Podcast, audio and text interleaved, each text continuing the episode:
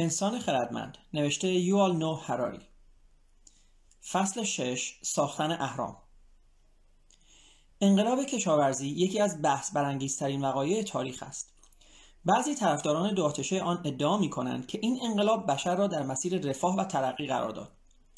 دیگران آن را منجر به تباهی بشر می‌دانند و معتقدند که نقطه عطف سرنوشت سازی بود که باعث شد انسان خردمند همزیستی صمیمانه خود با طبیعت را رها کند و سوی حرس و آز و از خود بیگانگی بشتابد این مسیر به هر سمتی که بود راه برگشتی نداشت. کشاورزی جمعیت را چنان به سرعت و از اساس افزایش داد که هر جامعه کشاورزی پیچیده اگر به شکار و گردآوری خوراک باز میگشت دیگر نمی‌توانست مثل سابق به بقای خود ادامه دهد. در حدود ده هزار سال پیش از میلاد قبل از گذار به کشاورزی زمین خانه 5 تا 8 میلیون خوراکجوی چادرنشین بود. در قرن اول میلادی فقط یک تا دو میلیون خوراکجو باقی مانده بود عمدتا در استرالیا و آفریقا و آمریکا. اما این تعداد هم در مقابل 250 میلیون کشاورز جهان ناچیز جلوه می‌کرد. تقریبا همه کشاورزان در ماندگاه های دائمی زندگی می‌کردند و فقط معدودی از آنها چوپان چادرنشین بودند. سکونت باعث شد قلمرو بیشتر مردم به طرز چشمگیری کاهش پیدا کنند. شکارگران خوراکجویان باستان معمولا در زمینهایی به وسعت دهها و حتی صدها کیلومتر مربع زندگی می‌کردند. خانه برای آنها عبارت, از بود، عبارت بود از تمام آن قلم رو با تپه ها و رودها و جنگل ها و آسمان وسیعش. اما کشاورزان بیشتر روز خود را به کار در مزارع کوچک یا باغها میگذراندند و زندگی داخلیشان هم محدود بود به یک بنای چوبی یا سنگی یا گلی کوچک چند ده متری که خانه نامیده می‌شد. کشاورز معمولی به این خانه تعلق خاطری بسیار قوی پیدا کرد. این انقلاب گسترده بود که تأثیراتش از نظر روانی و معماری به یک اندازه بود. از آن پس تعلق خاطر به خانه من و جدایی از همسایگان به شاخص روانی موجودی بسیار خودمحورتر بدل شد. قلمروهای جدید کشاورزی نه تنها بسیار کوچکتر از قلمروهای خوراک جویان باستان بلکه بسیار مصنوعی تر هم بودند. شکارگر خوراکجو به جز در مورد بکارگیری آتش تغییرات آگاهانه چندانی در سرزمینی که به آن پا میگذاشت به وجود نمی آورد. اما در مقابل کشاورزان در جزیره های بشری, بشری ساختگی زندگی می‌کردند که با زحمت زیاد در طبیعت وحشی اطرافشان به وجود می آوردند. درختها را قطع می کردند، کانال حفر می کردند، ها را می ستردند، خانه می ساختند، زمین شخ می زدند و در ردیف های منظم درخت میوه می کاشتند. زیستگاه های مصنوعی به وجود آمده فقط برای انسانها و گیاهان و حیوانات خودشان قابل استفاده بودند و اغلب به دورشان حصار و پرچین میکشیدند. خانواده های کشاورز تمام تلاششان را می‌کردند تا علف های رز را هرز را ریشهکن کنند و حیوانات وحشی را دور نگه دارند. اگر این مزاحمان به داخل رخنه می‌کردند به بیرون رانده می‌شدند. اگر سماجت می‌کردند دشمن انسانی راهی برای انهدامشان میجست. قویترین وسایل دفاعی در اطراف خانه برپا می‌شد. از آغاز پیدایش کشاورزی تا به امروز میلیاردها انسان مسلح به ترکه و مگسکش لنگ کفش و افشانهای سمی جنگی بی امان را به راه انداختند علیه مورچه های سخت گوش سوسک های بدجنس حمام انکبوت های ماجراجو و سوسک های راه گم کرده که مدام به خانه مردم رخنه می کنند. تقریبا در سراسر تاریخ این محدوده های ساخت بشر همچنان بسیار کوچک و محصور در پهنه طبیعت وحشی باقی ماندند. کل مساحت زمین در حدود 510 میلیون کیلومتر مربع است که 155 میلیون آن خشکی است. تا سال 1400 میلادی تقریبا همه کشاورزان به همراه گیاهان و حیواناتشان فقط روی هم 11 میلیون کیلومتر مربع یعنی دو درصد از مساحت زمین را در اشغال خود داشتند. سایر نواحی یا خیلی سرد یا خیلی گرم یا خیلی خشک یا خیلی مرتوب یا به هر شکل دیگری مناسب برای کشت بود. این مقدار ناچیز دو درصد صحنه را تشکیل می‌داد که تاریخ در آن پیش می‌رفت. برای مردم ترک جزیره های ساختگیشان دشوار بود. نمی توانستند خانه و مزرعه و انبارهای قلاتشان را ترک کنند بدون اینکه خطر جدی مرگ را از سر بگذرانند. به علاوه به مرور زمان آنان مالمیک بیشتر و بیشتری را اندوخته بودند. اشیایی که به راحتی قابل هم نبودند و آنها را زمینگیر می‌کردند. کشاورزان باستان شاید در نظر ما بی اندازه فقیر جلوه کنند. اما مایملک یک خانواده کشاورز معمولی از کل یک قبیله خوراکجو بیشتر بود. فرارسیدن آینده. در حالی که فضا در جامعه کشاورزی کمتر می‌شد زمان آن گسترش میافت خوراکجویان معمولا وقت زیادی را با فکر کردن به هفته بعد یا ماه بعد هدر نمی‌دادند. اما کشاورزان در عالم خیال در سالها و دهه های بعد سیر می‌کردند. خوراکجویان آینده را نادیده می‌گرفتند زیرا فقط در پی رفع نیازهای فوریشان بودند و به سختی می توانستند غذا را باقی نگه دارند یا مایملکی برای خود بیاندوزند. البته مسلما درگیر نوعی برنامه برای آینده خود بودند. قطعا آفرینندگان قارنگاره های شوه و لاسکو و آلتامیرا قصدشان این بود که این نقاشی ها تا چندین نسل بعد بمانند. اتحادهای اجتماعی و رقابتهای سیاسی اموری دراز مدت بودند. اغلب سالها طول می‌کشید تا بتوان لطفی را جبران یا ظلمی را تلافی کرد. با این وجود در اقتصاد بخور و نمیر دوران شکار و خوراکجویی این گونه برنامه ریزی های طولانی مدت همیشه محدودیت های آشکار خود را داشت. عجبا که این مسئله خوراکجویان را از بسیاری از نگرانی ها به دور می داشت نگرانی بابت چیزهایی که نمی توانستند بر آنها تأثیری بگذارند معنی نداشت. انقلاب کشاورزی اهمیت آینده را به مراتب از آنچه بود بیشتر کرد.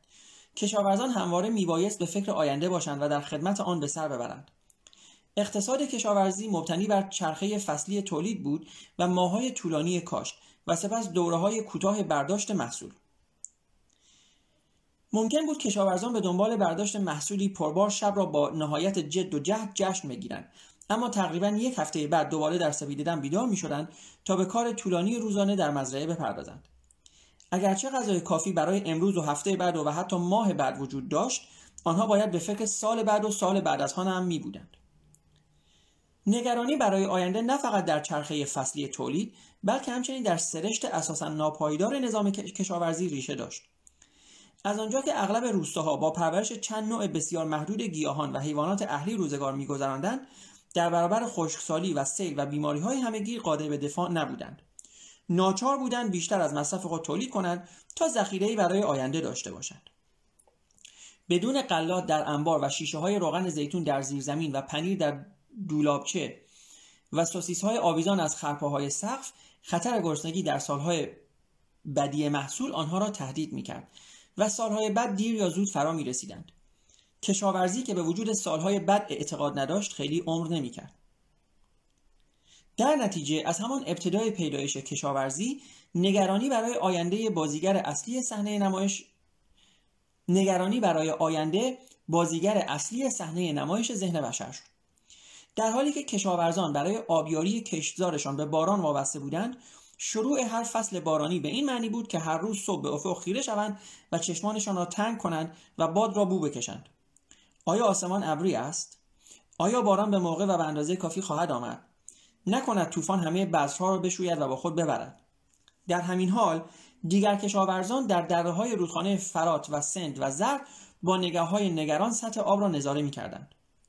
آنها نیاز داشتند آب رودخانه بالا بیاید و روخاک حاصل خیزی را از ارتفاعات با خود بشوید و بیاورد و نیز به آنها امکان بدهد که سامانه های وسیع آبیاریشان را هم پر از آب کنند اما اگر سطح آب خیلی بالا می آمد یا در زمان نامناسبی جاری می شد می توانست تمام مزارع آنها را به همان اندازه خشکسالی تخریب کند. دهقانان نگران آینده بودند. نه فقط بدین خاطر که برای نگرانیشان دلایل زیادی داشتند بلکه همچنین به این دلیل که می توانستند برای رفع این نگرانی کاری انجام دهند. می توانستند یک دشت دیگر را تصدیح کنند مجراهای آبیاری جدیدی حفظ کنند و بذر بیشتری بکارند. کشاورز مستره و نگران در فصل تابستان مثل مورچه های دروگر پرتب و تاب و سخکوش بود و عرق میریخت تا درختان زیتونی را بکارد که روغنش را فرزندان و نوههایش می‌گرفتند. و خوردن غذایی را که امروز دلش برای آن قش و ضعف می‌رفت تا زمستان یا سال بعد عقب بیاندازد. فشار ناشی از زندگی کشاورزی عواقب داشت و, نظام و بنیان نظام های گسترده سیاسی و اجتماعی شد. متاسفانه کشاورز سخت گوش تقریبا هرگز به آن امنیت اقتصادی دست نمییافت که آرزو داشت در آینده به دست آورد و آنقدر برایش میکوشید. در همه جا حاکمان و طبقات ممتازه سر برمیآوردند و از طریق اضافه محصول کشاورزان زندگی می‌کردند و فقط مقدار بخور و نمیری را برای آنان باقی میگذاشتند. این اضافه محصولات قصب شده صرف سیاست و جنگ و هنر و فلسفه می‌شد. با آن قصر و قلعه و بناهای عظیم و معبد می ساختند تا پیش از دوران اخیر عصر مدرن بیش از 90 درصد مردم دهقانانی بودند که هر صبح از خواب برمیخواستند تا زمین را با عرق جبینشان بارور سازند. اضافه محصول آنها را اقلیت ممتازی مثل شاهان و دولتمردان و سپاهیان و کشیشان و هنرمندان و متفکران مصرف می‌کردند که کتابهای تاریخ پر از آنهاست. تاریخ را اقلیت بسیار معدودی درست کردند در حالی که باقی مردم به شخم دادن زمین و حمل سطرهای آب مشغول بودند. نظم خیالی مازاد غذای تولید شده کشاورزان همراه با فناوری جدید حمل و نقل در نهایت به انسانهای بیشتر و بیشتری این امکان را داد که اول در روستاها بعد در شهرهای کوچک و در نهایت در شهرهای بزرگ گرد هم آیند و همه آنها را پادشاهی های جدید و شبکه های تجاری به هم متصل می کرد. اما برای بهرهمند شدن از این فرصت های تازه مازادهای غذایی و بهبود وضع حمل و نقل کافی نبود صرف وجود داشتن امکان تغذیه هزاران نفر در یک شهر کوچک یا یک میلیون نفر در قلمرو یک پادشاهی تضمینی بر آن نیست که آنها بتوانند در مورد تقسیم زمین و آب حل نزاعها و اختلافات و مقابله با خشکسالی یا جنگ با همدیگر توافق داشته باشند. و اگر توافقی وجود نداشته باشد کشمکش همه جا کشیده می شود حتی اگر انبارها پر باشد. کمبود غذا نبود که باعث اکثر جنگ ها و انقلاب های تاریخ شد. انقلاب فرانسه را حقوقدانان مرفه رهبری کردند نه کشاورزان گرسنه. جمهوری روم در سده اول قبل از میلاد به اوج قدرت رسید. زمانی که ناوگانهای حامل گنج از سرتاسر سر زمینهای حوزه مدیترانه مدیترانه ثروت رومی ها را به جایی رساندند که نیاکانشان حتی خوابش را هم نمی‌دیدند. اما در همان زمان اوج تنعم بود که نظام سیاسی روم در کام یک سلسله جنگ های داخلی مرگبار فرو رفت. منابع غذایی یوگسلاوی در سال 1991 بیش از حد نیاز برای سیر کردن شکم شهروندانش بود. اما با این حال تجزیه شد و به حمام خونی وحشتناک درغلطید ریشه چنین فجایعی به این برمیگردد که انسان در طی میلیون ها سال در گروه های کوچک چند ده نفره زیسته بود. فاصله چند هزار ساله میان انقلاب کشاورزی و ظهور شهرنشینی و برپایی نظامهای پادشاهی و امپراتوری برای شکلگیری غریزه همکاری جمعی زمانی کافی نبود. علیرغم فقدان این گونه غرایز زیستی در طول عرصه خوراکجویی صدها انسان ناشناس می توانستند به خاطر اسطوره های مشترک با هم همکاری کنند. اما این همکاری سست و محدود بود. هر گروه از انسانهای خردمند اداره مستقل زندگیش را ادامه می‌داد و اکثر نیازهایش را خودش برآورده می‌کرد. جامعه شناس اهل کهن که 20 هزار سال پیش زندگی می‌کرد و اطلاعی از وقایع بعد از انقلاب کشاورزی نداشت ممکن بود به این نتیجه برسد که اساتیر دامنه نسبتا محدودی دارند. داستانهای ارواح نیاکان و توتمهای قبیله فقط تا آن حد قدرت داشتند که 500 نفر را قادر سازند به داد و ستد صدف دریایی بپردازند جشنهای عجیب و غریب برپا کنند و برای نابود کردن یک گروه نئاندرتال با هم متحد شوند. اما نه بیشتر. جامعه شناس عهد کهن چه بسا فکر می‌کرد که اساتیر ممکن نیست میلیون ها انسان غریبه را به همکاری روزانه با هم قادر سازند. اما این فکر غلط از آب درآمد. معلوم شد اساتیر نیرومندتر از آنند که کسی بتواند تصور کند. هنگامی که انقلاب کشاورزی فرصت ایجاد شهرهای پرجمعیت و امپراتوری های قدرتمند را فراهم آورد مردم داستانهایی در مورد خدایان بزرگ سرزمین های مادری و شرکت های سهامی بافتند. در همان حال که تکامل بشر با سرعتی لاک پشتی جریان داشت تخیل انسان در کار خلق شبکه های ایرت انگیزی از همکاری جمعی بود که تا پیش از آن نظیر نداشت. در حدود 8500 سال قبل از میلاد بزرگترین ماندگاه های دنیا روستاهایی مثل عریها بودند که چند صد نفر را در خود جای می‌دادند. در 7000 سال قبل از میلاد شهر کوچک چاتال هویوک در آناتولی بین 5 تا 10 هزار نفر جمعیت داشت و چه بسا بزرگترین ماندگاه جهان به حساب می آمد. در طی هزارهای پنجم و چهارم قبل از میلاد شهرهایی با ده هزار نفر جمعیت در هلال خسیب سر برآوردند که هر کدام بر تعداد زیادی از روستاهای اطرافش سلطه داشت در سال 3100 قبل از میلاد سراسر در, در دره نیل سفلا متحد شدند و اولین پادشاهی مصر را به وجود آوردند فرعونهای این پادشاهی بر هزاران کیلومتر مربع و صدها هزار نفر حکم میراندند حول و 2200 سال قبل از میلاد سارگون کبیر, کبیر اولین امپراتوری یعنی امپراتوری اکد را بنا نهاد که به داشتن بیش از یک میلیون جمعیت و ارتشی دائمی با 5400 سرباز فخر میفروخت. بین سالهای 1000 تا 500 قبل از میلاد اولین امپراتوری های عظیم در خاورمیانه سر برآوردند. امپراتوری جدید آشور، امپراتوری بابل و امپراتوری پارس. این امپراتوری ها بر میلیون ها نفر حکومت می‌کردند و هزاران سرباز تحت فرمان داشتند. در سال 221 قبل از میلاد خاندان کین چین را متحد کرد و کمی بعد روم حوزه مدیترانه را یک پارچه ساخت. از چهل میلیون نفر جمعیت چین مالیات های گرفته می‌شد تا صرف مخارج ارتشی دائمی مرکب از صدها هزار سرباز و بروکراسی پیچیده‌ای با بیش از 100 هزار مقام دیوانی بشود. امپراتوری روم در اوج قدرتش از بیش از 100 میلیون نفر تبعهش مالیات اخذ می‌کرد. این درآمد خرج ارتشی دائمی با 250 هزار تا 500 هزار سرباز شبکه راههایی که 1500 سال بعد نیز برقرار بود و تئاترها و آمفی‌تئاترهایی می‌شد که تا امروز میزبان تماشاگرانند. این بدون شک تحسین برانگیز است. اما نباید تخیلات خوشبینانه را درباره شبکه همکاری جمعی در مصر فرائنه یا امپراتوری روم در سر بپرورانیم.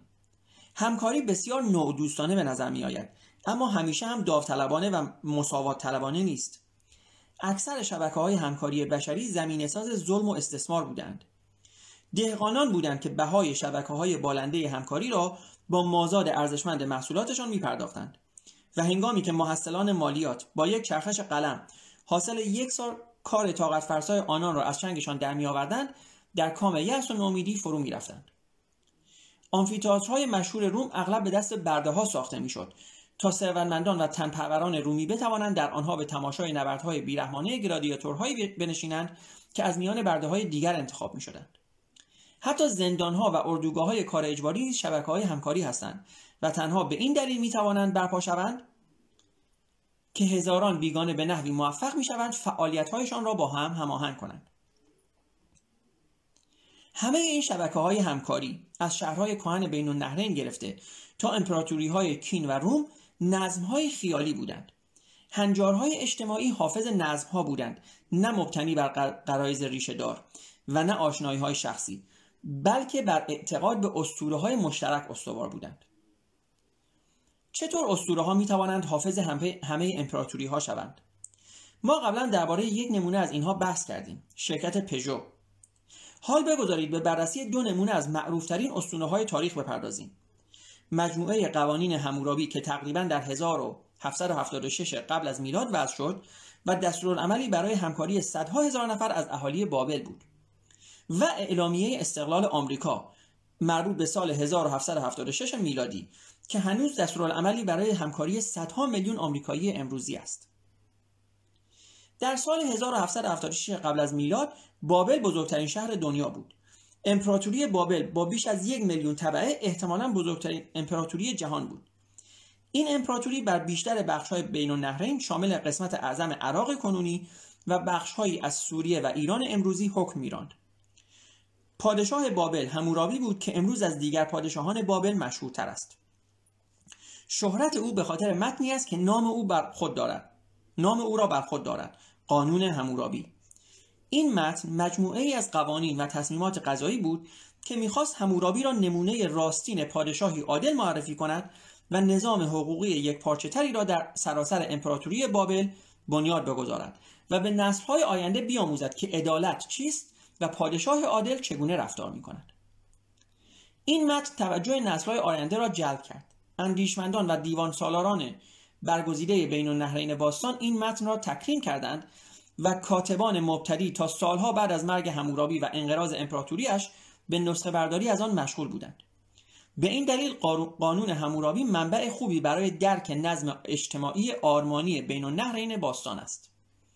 متن چنین شروع می شود که خدایان آنو و انلیل و مردوک خدایان اصلی معبد بین النهرین همورابی را برای برقراری عدالت در زمین از میان بردن شر و ستم و بازداشتن قدرتمندان از سرکوب ضعیفان منصوب کردند. سپس فهرستی شامل تقریبا 300 حکم را با فرمولی یکسان ارائه می دهد. اگر چنین و چنان شود حکمش چنین است. مثلا در احکام 196 تا 199 و 209 تا 214 می‌خوانیم؟ حکم 196 اگر یک مرد مافوق مرد مافوق دیگری را کور کند باید چشم او را کور کند. حکم 197 اگر او استخوان مافوق دیگری را بشکند باید استخوان او را بشکند.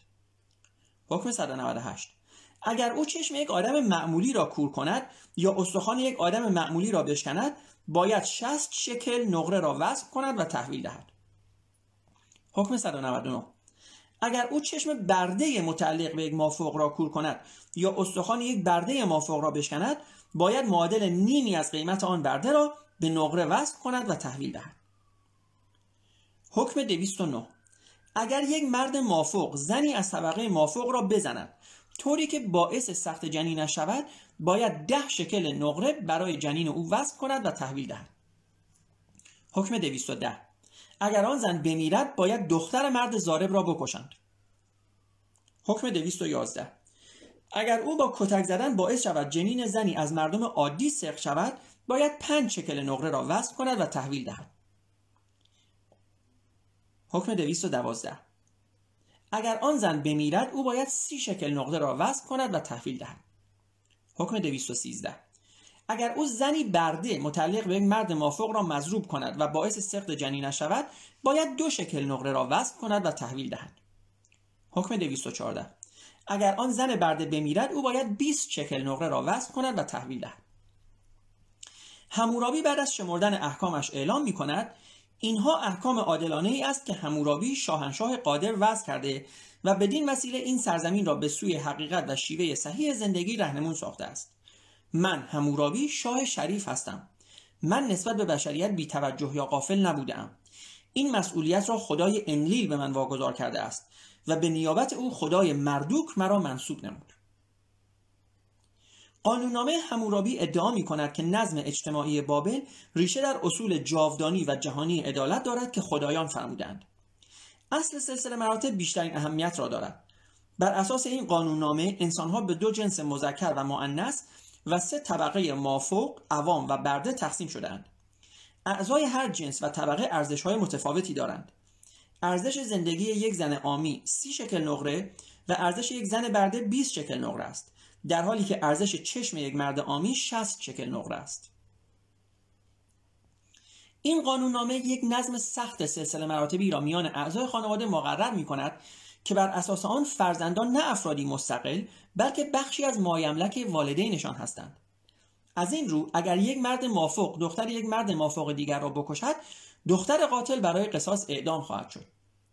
ممکن است برای ما عجیب به نظر آید که قاتل از مجازات مجازات مبرا می گردد در حالی که دختر بیگناهش کشته می شود اما این از نظر همورابی و بابلی ها کاملا عادلانه بود. قانون همورابی بر اساس این فرض بنا شده بود که اگر همه اتباع پادشاه موقعیت خود را در نظام سلسله مراتبی بپذیرند و مطابق با آن عمل کنند اهالی میلیونی امپراتوری قادر خواهند بود به شکل مؤثری با هم همکاری کنند. در این صورت جامعه می تواند به اندازه کافی برای اعضایش غذا تولید کند به صورت مؤثری آن را توضیح کند و از خود در میان دشمنان در مقابل دشمنان دفاع کند و قلمرو خود را گسترش دهد تا به ثروت و امنیت بیشتر دست یابد قریب 3500 سال بعد از مرگ همورابی ساکنان 13 مستعمره انگلیس در آمریکای شمالی احساس کردند که شاه انگلیس با آنها عادلانه رفتار می کند. نمایندگان این مستعمرات در شهر فیلادلفیا گرد آمدند و در چهارم ژوئیه 1776 اعلام کردند که ساکنان این مستعمرات دیگر تابع تاج و تخت انگلستان نیستند. اعلامیه استقلال اعلامیه استقلال اصول جهانی و جاودانی عدالت را اعلام کرد که مثل قوانین همورابی ملهم از قدرت الهی بودند. البته مهمترین اصول دیکته شده خدای آمریکا تا حدودی با اصول دیکته شده خدایان بابل متفاوت بود. اعلامیه استقلال آمریکا می‌گوید ما معتقدیم که این حقایق بدی که این حقایق بدیهی و مستقنی از توضیح است که جمیع مردم یکسان آفریده شدند و خدا برای آنان حقوقی مسلم کرده که غیر قابل انتقال است و از آن جمله است حق حیات و حق آزادی و حق طلب خوشبختی. مثل قانوننامه همورابی سند بنیانگذارنده آمریکا وعده می‌دهد که اگر انسانها بر اساس اصول مقدس آن عمل کنند میلیون ها نفر از آنها خواهند توانست به گونه مؤثر با هم همکاری کنند و در صلح و امنیت در یک جامعه عادل و سعادتمند زندگی کنند اعلامیه استقلال آمریکا مثل قانوننامه همورابی سندی نبود که فقط مربوط به زمان و مکان خود باشد بلکه مورد پذیرش نسل‌های آینده هم بود بیش از دویست سال است که بچه مدرسه های آمریکایی آن را رونویسی و از بر می کنند. هر دو متن ما را بر سر یک دوراهی آشکار قرار می دهند. هم قوانین همورابی و هم اعلامیه استقلال آمریکا ادعای برشمردن اصول جهانی و جاودانی عدالت را دارند. اما بر اساس ادعای آمریکایی ها همه مردم با هم برابرند. در حالی که بر اساس ادعای بابلی ها مردم به طور قطع نابرابرند. آمریکایی ها مسلما ادعا می کنند که برحق هستند و همورابی بر خطا. همورابی هم قطعا با پرخاش پاسخ می‌دهد که او برحق است و آمریکایی ها بر خطا. اما حقیقت این است که هر دو بر خطا هستند.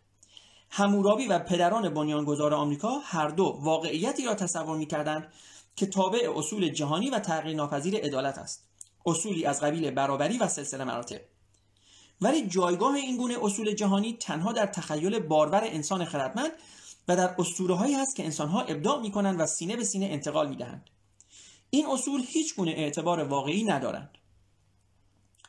برای ما آسان است که بپذیریم تقسیم مردم به مافوق و عامی ساخته و پرداخته خیال است.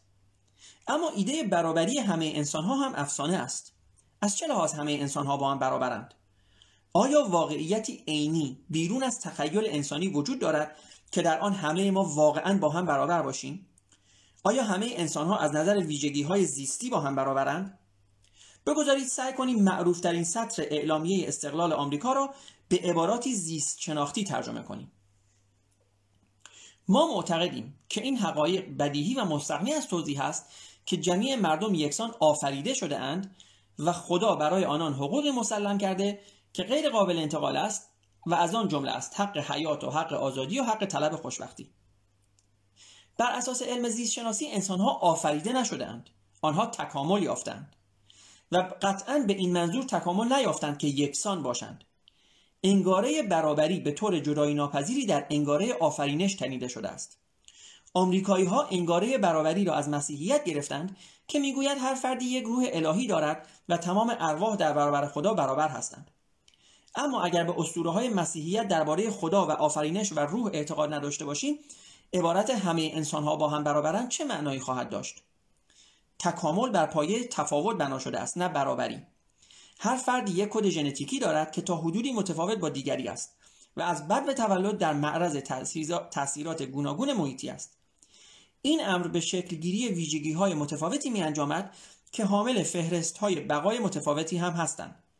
بنابراین برابر آفریده شده باید ترجمه شود به شکل متفاوتی تکامل یافته. بر اساس علم زیست شناسی از آنجا که انسان ها هرگز آفریده نشده اند آفریننده هم وجود ندارد تا چیزی را به آنها اعطا کند. آنچه هست صرفا فرایند تکاملی بیدلیل و بیهدفی است که به تولد افراد می انجامد. اعطا شده به اراده آفریدگار باید فقط به تولد یافته ترجمه شود.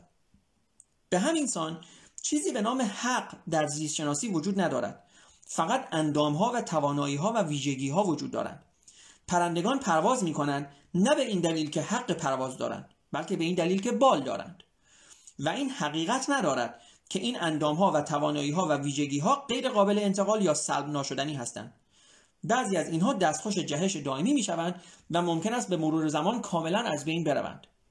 شترمرغ پرنده ای است که توانایی پرواز را از دست داده است. بنابراین حقوق غیرقابل انتقال باید به ویژگی های تغییر پذیر ترجمه شود. و آن ویژگی هایی که در انسان ها به وجود آمدن چه هستند؟ قطعا حیات. اما آزادی چطور؟ چنین چیزی در زیست شناسی وجود ندارد. آزادی هم درست مثل برابری و حقوق و شرکت های با مسئولیت محدود چیزی است که انسان ها ابداع کردند و فقط در تخیلشان وجود دارد. از منظر زیست شناسی بیمعنی است که بگوییم در جوامع دموکراتیک انسان ها آزاد هستند در حالی که در نظام های دیکتاتوری آزاد نیستند. و در مورد خوشبختی چه؟ تا کنون بررسی های زیست برای رسیدن به یک تعریف روشن از خوشبختی با روشی برای اندازهگیری عینی آن به نتیجه نرسیده است. اغلب مطالعات زیستشناسی فقط وجود لذت را تایید می کنند که تعریف و اندازهگیری آن بسیار آزاد آسانتر است. بنابراین حق حیات آزادی و طلب خوشبختی باید به حق حیات و پیگیری لذت ترجمه شود. بنابراین ترجمه زیست شناختی اعلامیه استقلال آمریکا چنین خواهد شد. ما معتقدیم که این حقایق بدیهی و مستقنی از توضیح است که جمعی انسانها به شکلهای گوناگونی تکامل یافته و با برخی ویژگی های تغییرپذیر متولد شدند که از آن جمله است حیات و طلب لذت. طرفداران برابری و حقوق بشر شاید از شنیدن چنین استدلالی به خشم آیند. جواب آنها احتمالا این است. ما می‌دانیم که مردم از نظر ویژگی های زیستی برابر نیستند اما اگر همه ما باور داشته باشیم که در اصل همه با هم برابریم قادر خواهیم بود که جامعه ای کامیاب و پایدار بیافرینیم. من با این جواب هیچ معارضه ای ندارم. منظور من از نظم خیالی دقیقا همین است. اگر ما به نظم خاصی معتقدیم به این دلیل نیست که حقیقتی عینی است بلکه به این دلیل است که ما را قادر می‌سازد به گونه مؤثر همکاری کنیم و جامعه بهتر به وجود آوریم. نظم های خیالی دسیسه های شریرانه یا اوهامی بیمصرف نیستند. برعکس تنها راه برای همکاری مؤثر میان تعداد زیادی از انسانها هستند. البته به خاطر داشته باشید که همورابی احتمالا با استفاده از همین منطق از اصول سلسله مراتبیش دفاع می‌کرد. من می‌دانم که مافوقها و عوام و بردگان ذاتا با هم متفاوت نیستند. اما اگر ما به تفاوت میان آنها باور داشته باشیم قادر خواهیم بود که جامعه کامیاب و پایدار بیافرینیم. معتقدان راستین احتمالا بسیاری از خوانندگان از خواندن مطالب بالا به خود خواهند پیچید. اکثر ما امروزه یاد گرفته ایم که اینطور عکس عمل نشان بدهیم. پذیرفتن اینکه قانون همورابی افسانه است برای ما ساده است اما نمی‌خواهیم بشنویم که حقوق بشر هم افسانه است. آیا پذیرفتن اینکه حقوق بشر فقط در عالم خیال وجود دارد جامعه را با خطر سقوط مواجه نخواهد کرد؟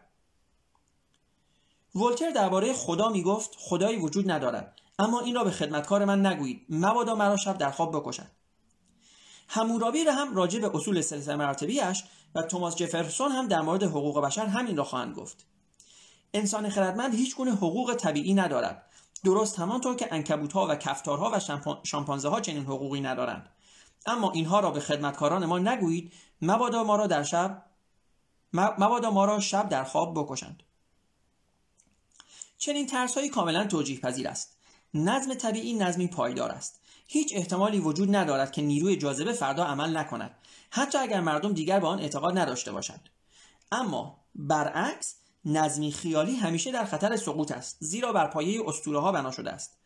و اگر مردم اعتقاداتشان را به آن اسطوره ها از دست بدهند آن اسطوره ها نابود خواهند شد. برای حفاظت از یک نظم خیالی تلاش های مستمر و جدی ضروری است. بعضی از این تلاش ها صورت خشونت و اجبار به خود می‌گیرند. ارتش و نیروهای پلیس و دادگاه ها و زندان ها پیوسته در کارند تا مردم را وادارند که مطابق نظم خیالی عمل کنند. اگر یک بابلی یک بابلی باستان چشم هم نوعش را کور می‌کرد معمولا مقداری خشونت ضروری بود تا قانون چشم در برابر چشم را اعمال کنند.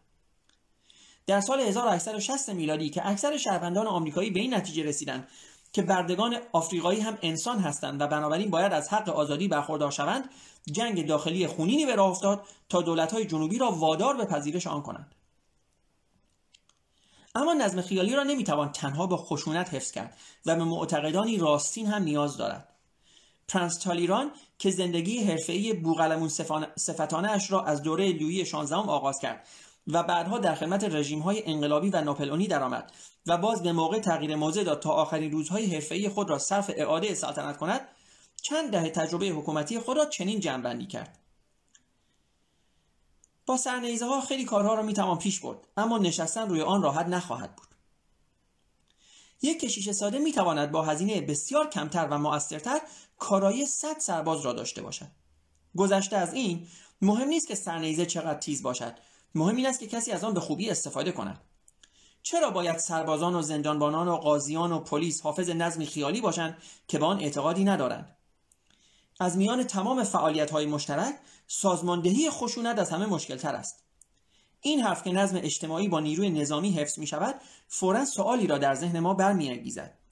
نیروی نظامی با چه چیزی حفظ می شود غیر ممکن است که بتوان تنها با زور و اجبار ارتشی را سازمان داد.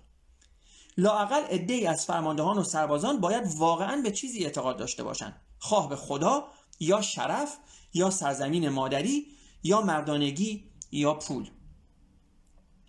سوالی از این جالبتر هم به کسانی مربوط می شود که در رأس حرم اجتماعی جای دارند. چرا آنها می‌خواهند نظمی خیالی را بر دیگران تحمیل کنند اگر خود به آن باور ندارند؟ یک نظر معمول این است که نخبگان این کار را از روی طمعی بدبینانه انجام می‌دهند. اما فرد بدبینی که به چیزی اعتقاد ندارد نمی‌تواند حریص باشد. برای برآوردن نیازهای زیستی عینی انسان خردمند نیاز به تقلای زیادی نیست. پس از اینکه نیازها برآورده شدند پول بیشتر را می‌توان صرف ساختن اهرام یا سفر دور دنیا یا تأمین بودجه مبارزه انتخاباتی یا حمایت مالی از سازمان تروریستی دلخواه خود یا سرمایه گذاری در بازار بورس و کسب پول بیشتر کرد. همه اینها کارهایی است که یک بدبین واقعی بیمعنی می‌دانند دیوجانس فیلسوف یونانی که نهله کلبی مسلکی را بنیان گذاشت در بشکه زندگی می‌کرد. وقتی اسکندر کبیر دیوجانس را در حال آفتاب گرفتن دید و از او پرسید که آیا کاری هست که می‌تواند برایش انجام دهد دیوجانس به فاتح فاتحان جواب داد بله می توانید کاری برای من انجام دهید. لطفا کمی کنار بروید جلوی آفتاب را گرفته اید به همین دلیل است که بدبینان تمایلی به پای امپراتوری ندارند و به همین دلیل است که نظم خیالی هم تنها زمانی می‌تواند برپا شود که بخش زیادی از مردم و به خصوص بخش های زیادی از خاصان و نیروهای امنیتی واقعا به آن معتقد باشند. اگر اکثر اسقف ها و کشیش ها اعتقادشان را به عیسی مسیح از دست می‌دادند مسیحیت دو هزار سال دوام پیدا نمی‌کرد. اگر اکثر رؤسای جمهور و اعضای کنگره اعتقاداتشان را به حقوق بشر از دست می‌دادند دموکراسی آمریکا 250 سال به حیاتش ادامه نمی‌داد. اگر اکثر سرمایه گذاران و بانک ها اعتقادشان را به سرمایهداری از دست می‌دادند نظام اقتصادی مدرن حتی یک روز هم بر جا نمیماند. دیوارهای زندان. چطور انسانها را وامی دارید به نظمهای خیالی مثل مسیحیت یا دموکراسی یا سرمایهداری اعتقاد پیدا کنند؟ اولا هرگز اعتراف نمی کنید که این نظم خیالی است. همواره تاکید می کنید که نظم حافظ اجتماع واقعیتی عینی و آفریده خدایان بزرگ یا قوانین طبیعت است. انسانها برابر نیستند نه به این خاطر که همورابی گفته است بلکه به این دلیل که انلیل و مردوک مقرر داشتند. انسانها برابرند نه به این دلیل که توماس جفرسون گفته است بلکه چون خدا آنها را این گونه آفریده است. بازار آزاد بهترین نظام اقتصادی است. نه به این دلیل که آدم اسمیت گفته است بلکه به این دلیل که قانون تغییر ناپذیر طبیعت است. همچنین مردم را عمیقا آموزش می دهید از لحظه ای که متولد می شوند به طور مداوم اصول نظم خیالی را که در همه چیز این دنیا ریشه دوانده است به آنها گوشزد می کنید این اصول در قصه های جن و پری در نمایشنامه ها و نقاشی ها و نقمه ها در آداب و معاشرت و تبلیغات سیاسی در معماری و دستورالعمل غذاها و الگوهای مد رسوخ داده شدند به عنوان مثال مردم امروزه به برابری اعتقاد دارند. پس مد است که بچه پولدارها جین بپوشند یعنی لباسی که در اصل جامعه طبقه کارگر بود. در قرون وسطا مردم به تمایز طبقاتی اعتقاد داشتند و هیچ جوانک اشرافزاده ای روپوش کشاورزان را به تن نمی‌کرد. در آن زمان آقا و خانم خطاب شدن امتیازی مخصوص اشراف بود و اغلب بهایش را با خون میپرداختند. امروزه صرف نظر از اینکه مخاطب چه کسی باشد مکاتبه معدبانه با آقا یا خانم عزیز شروع می شود. علوم انسانی و علوم اجتماعی بیشترین انرژی خود را به کار می‌برند تا به دقت توضیح دهند که چطور نظم خیالی در تار و پود زندگی انسانها تنیده شده است. در فضاهای محدودی که در اختیار ماست فقط می توانیم سطح را بخراشیم. سه عامل عمده مردم را از پی بردن به این حقیقت باز می‌دارند که نظمی که زندگیشان را سازماندهی می کند تنها در تخیلشان است. یک نظم خیالی در کنه دنیای مادی جایگیر شده است. اگرچه نظم خیالی فقط در ذهن ماست می‌تواند در واقعیت مادی پیرامون هم تنیده شود و حتی آن را بر سنگ هم حک کرد. امروزه اکثر غربیان به فردیت اعتقاد دارند. معتقدند که هر انسانی فردیتی دارد که جایگاه و ارزش از به آنچه دیگران راجع به فکر می‌کنند بستگی ندارد. هر کدام از ما در درون خود پرتو نور درخشانی داریم که به زندگیمان ارزش و معنا می‌دهد. در مدارس مدرن غربی معلمان و والدین به کودکان می‌گویند که اگر همشاگردیشان آنها را دست انداختند و مسخره کردند باید آن را نادیده بگیرند فقط خود آنها هستند که ارزش واقعی خودشان را می‌شناسند نه کس دیگری در معماری مدرن این افسانه از تخیل بیرون می آید و شکل سنگ و ساروج به خود می گیرد. در خانه در یک, یک خانه مدرن ایدئال به اتاقهای کوچک متعددی تقسیم می شود تا هر کودکی بتواند فضای خصوصی خود را پوشیده از دید دیگران داشته باشد تا به منتهای استقلال دست یابد. این اتاق خصوصی تقریبا همیشه یک در دارد و در بسیاری از خانواده ها روالی پذیرفته شده است که کودک این در را ببندد و شاید قفل کند. حتی والدین بدون در زدن و اجازه گرفتن حق ورود به اتاق را ندارند. اتاق به, دل... به دلخواه کودک تزئین شده است. دیوارهای آراسته به پوسترهای ستاره های موسیقی راک جورابهای کثیف روی زمین. کسی که در چنین اتاق بزرگ می شود کسی که در چنین اتاقی بزرگ می شود نمی تواند خود را فردی تصور نکند که ارزش واقعیش از درون می جوشد نه از بیرون. نجیب های قرون وسطا به فردیت معتقد نبودند. ارزش هر کسی را جایگاهش در سلسله مراتب جامعه و آنچه دیگران راجع به او می‌گفتند تعیین می‌کرد. خنده و تمسخر دیگران بیحرمتی وحشتناکی محسوب می‌شد. نوجوا به فرزندانشان میآموختند که به هر قیمتی پاسدار نام, نام نیکشان باشند. مثل فردیت مدرن نظام ارزشی قرون وسطا از تخیل رها می‌شد و در سنگ و ساروج دژها تجلی میافت در دژها به ندرت برای بچه ها یا هر کسی دیگری از این قبیل فضای خصوصی وجود داشت. نوجوان اشرافی قرون وسطا اتاقی خصوصی در طبقه دوم دژ نداشت که پوسترهایی از ریچارد شیردر و شاه آرتور به دیوارهایش نصب شده باشد و درش حتی به روی والدینش هم قفل شود. او در کنار سایر پسران که کم هم نبودند در تالاری وسیع میخوابید. همواره در معرض دید بود و میبایست برای آنچه که دیگران می‌دیدند و می‌گفتند اهمیت قائل شود. کسی که در چنین شرایطی پرورش میافت طبعا به این نتیجه می‌رسید که ارزش واقعی انسان را جایگاهش در سلسله مراتب اجتماعی و نظر دیگران درباره او تعیین می‌کند. دو نظم خیالی امیال و خواسته های ما را شکل می‌دهد. اکثر مردم نمی‌خواهند بپذیرند که نظم حاکم بر زندگیشان خیالی است. اما در حقیقت هر کسی در یک نظم خیالی از قبل موجود متولد می شود و خواسته هایش از زمان تولد بر اساس اسطوره های حاکم شکل می گیرد. در نتیجه امیال و خواسته های ما مهمترین توجیه برای نظم خیالی می شود. مثلا ارزشمندترین خواسته های مردم امروز غرب از اسطوره های عاشقانه و ناسیونالیستی و انسانگرایانه و سرمایهداری قرون اخیر شکل می گیرند. دوستان اغلب به هم اندرز می دهند از دلت پیروی کن اما دل آدمی جاسوس خائنی است که معمولا دستورالعملهایش را از اسطوره های جاری حاکم دریافت می کند و, از و اندرز از دلت پیروی کن حاصل ترکیبی از اسطوره های عشقی قرن 19 و اسطوره های مصرفگرایانه قرن 20 است که در ذهن ما جایگیر شدند. به عنوان مثال شرکت کوکاکولا نوشابه های رژیمیش را با این شعار به بازارهای جهانی عرضه کرده است. کاری را بکن که احساس خوبی بهت می‌دهد. نوشابه رژیمی. حتی آنچه را مردم شخصی ترین امیال خود میپندارند معمولا نظم خیالی تعیین می کند. اجازه بدهید به عنوان مثال از تمایل عمومی برای مسافرت به خارج از کشور صحبت کنیم. در این مورد هیچ چیز طبیعی یا بدیهی وجود ندارد. یک شامپانزه نر آلفا هرگز به فکرش خطور نمی کند که از قدرتش استفاده کند و به مسافرتی در قلمرو شامپانزه های مجاور برود. نخبگان مصر باستان از ثروتشان برای ساختن اهرام و مومیایی کردن جسدشان استفاده می‌کردند. ولی هیچ کدومشان به ذهنشان نمی رسید که برای خرید به بابل بروند یا برای اسکیبازی سفری تفریحی به فینیقیه را تدارک ببینند. امروز مردم بخش زیادی از پول خود را صرف سفرهای تفریحی به خارج از کشور می کنند زیرا معتقدان راستین اسطوره های رمانتیک مصرفگرایی هستند. رومانتیسیزم می‌گوید برای اینکه بتوانیم حد اکثر قابلیت های انسانی خود را به کار گیریم باید تا آنجا که می‌توانیم تجربیات گوناگونی کسب کنیم. باید وجود خود را به روی طیف گسترده ای از عواطف بگشاییم. باید روابط گوناگون را بیازماییم. باید دستور غذاهای مختلف را امتحان کنیم. باید بیاموزیم که از انواع مختلف موسیقی لذت ببریم. یکی از بهترین راهها برای رسیدن به تمام اینها گسستن از عادات روزمره پشت سر گذاشتن محیط های آشنا و سفر به, زمین سفر به سرزمین های دوردست است که در آنها امکان تجربه فرهنگ ها و بوها و مزه ها و هنجارهای مردمان دیگر وجود دارد. ما به کرات اسطوره های رمانتیکی میشنویم درباره اینکه چطور یک تجربه جدید چشم من را باز کرد و زندگیم را تغییر داد. مصرفگرایی می‌گوید برای رسیدن به شادکامی باید تا آنجا که می‌توانیم کالاها و خدمات گوناگون را مصرف کنیم. اگر احساس می‌کنیم چیزی کم است یا آنطور که می‌خواهیم نیست احتمالا باید کالایی بخریم اتومبیل لباس جدید یا غذای ارگانیک. یا از خدماتی خاص مربوط به خانهداری مشاوره خانواده یا کلاس های یوگا استفاده کنیم.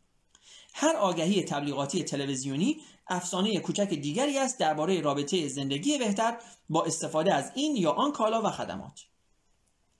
رومانتیسیسم به عنوان مشوق تنوع به طور کامل با مصرفگرایی جفت و جور است.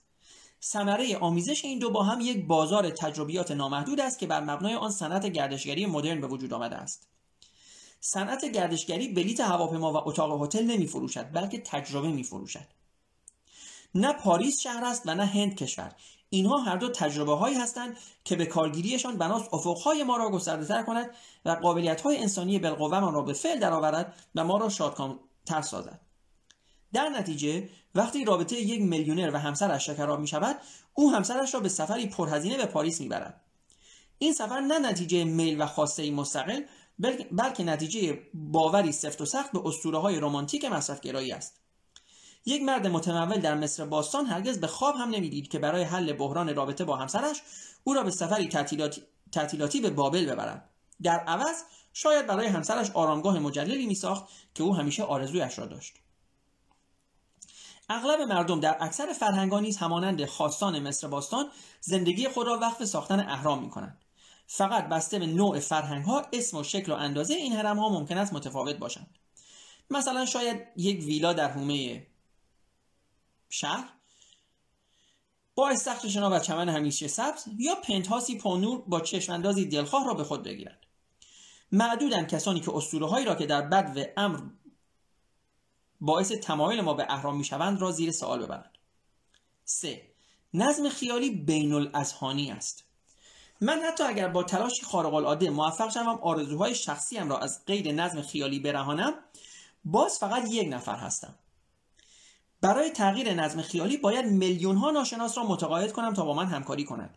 زیرا نظم خیالی یک نظم ذهنی موجود در تخیل خود من نیست بلکه نظمی بین الازهانی است که در تخیل مشترک هزاران و میلیون ها نفر جای دارد. به منظور فهم این مطلب باید به تفاوت میان عینی و ذهنی و بین الازهانی پی ببریم. پدیده عینی مستقل از درک و آگاهی انسانها و باورهایشان وجود دارد. به عنوان مثال رادیواکتیویته اسطوره نیست. تشعشعات رادیواکتیو مدتها قبل از آن که انسانها کشفش کنند وجود داشت و خطرناک هم هست حتی اگر انسانها به آن باور نداشته باشند. ماری کوری یک از کاشفان رادیواکتیویته که در خلال سالهای طولانی که به مطالعه مواد رادیواکتیو میپرداخت اطلاعی نداشت که این مواد ممکن است برایش خطرناک باشند.